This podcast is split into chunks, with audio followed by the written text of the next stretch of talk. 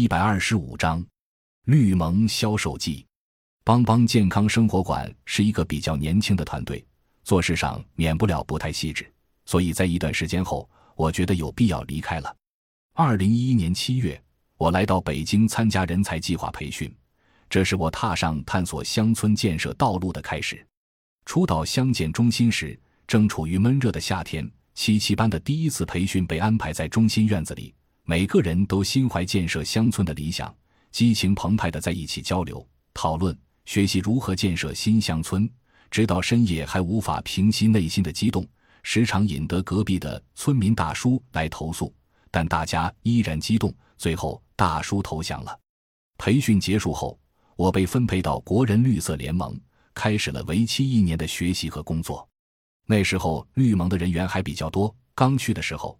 绿盟有李刘洋、魏巍、李昭等人，我们七七班又分了三个人过去：刘培、魏川和我。后来又来了另一个女孩张莲娥。当时在绿盟做的第一件事是捡红豆，因为当时中心的储存条件不好，从农户手里收购上来的红豆很容易生虫，需要把被虫子吃了的豆捡出去，把好的分装销售。常种的那些给院子里的鹅吃，到后来鹅也不喜欢吃红豆了。我们只好把那些常种的红豆和鹅粪掺在一起发酵，撒在地里做肥料种菜。好的红豆在淘宝和市集卖了一些，还是没卖完。最后剩下的都让张莲娥用我们中心取暖的煤炉，是做了各种红豆食品。于是大家给她取名叫“红豆姑娘”。二零一一年的冬天，我们一直与红豆为伴，也是我们在寒冬里有趣而温暖的回忆。绿盟主要有两个销售渠道，一是参加北京有机农夫市集，二是在淘宝上销售。我主要的工作是参加市集。那时候，我和红豆两个小姑娘一起扛着上百斤的箱子，到公交、到地铁，穿过半个北京城，参加每一场市集。从最开始一次市集最低卖二百多元，到二零一二年一次市集多时接近一万元，中间也有很多故事。二零一一年年底，在望京的一个集市，我们摊位旁边是悠然社，一个小姑娘在卖白菜，十元钱一斤的大白菜。后来一个老太太就骂：“你们这群骗子！超市大白菜那么大，那么好，白白嫩嫩的，才几毛钱一斤。你看你们这白菜又有窟窿眼什么的。”当时骂得特别厉害，把那小姑娘都骂哭了。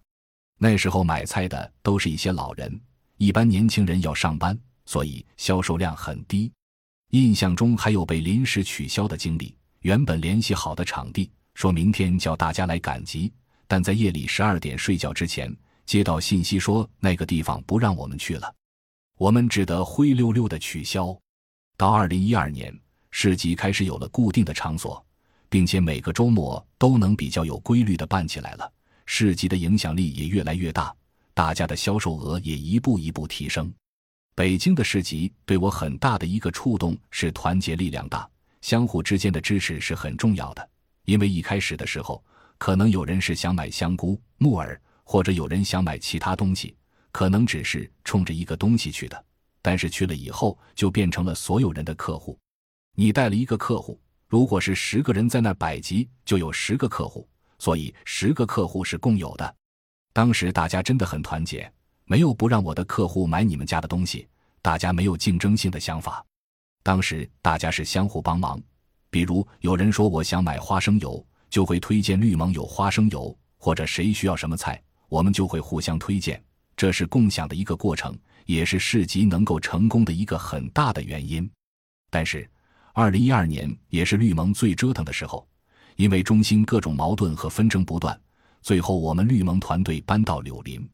刚搬过去是十二月，张可那时我和张可已经确定了关系，当时还兼着小毛驴出纳的工作，因为到年底了账目比较繁琐，他经常很晚才回来，大冬天的也没有暖气，我一个人要包很多货，又包不完，他回来时已经很冷了，我就抱着他哭。到二零一三年，因为绿盟牵扯到两个机构之间的事情，也包括我们自己干活的人之间的内部矛盾。所以我觉得是时候离开了。于是，在二零一四年二月，我们离开了绿盟。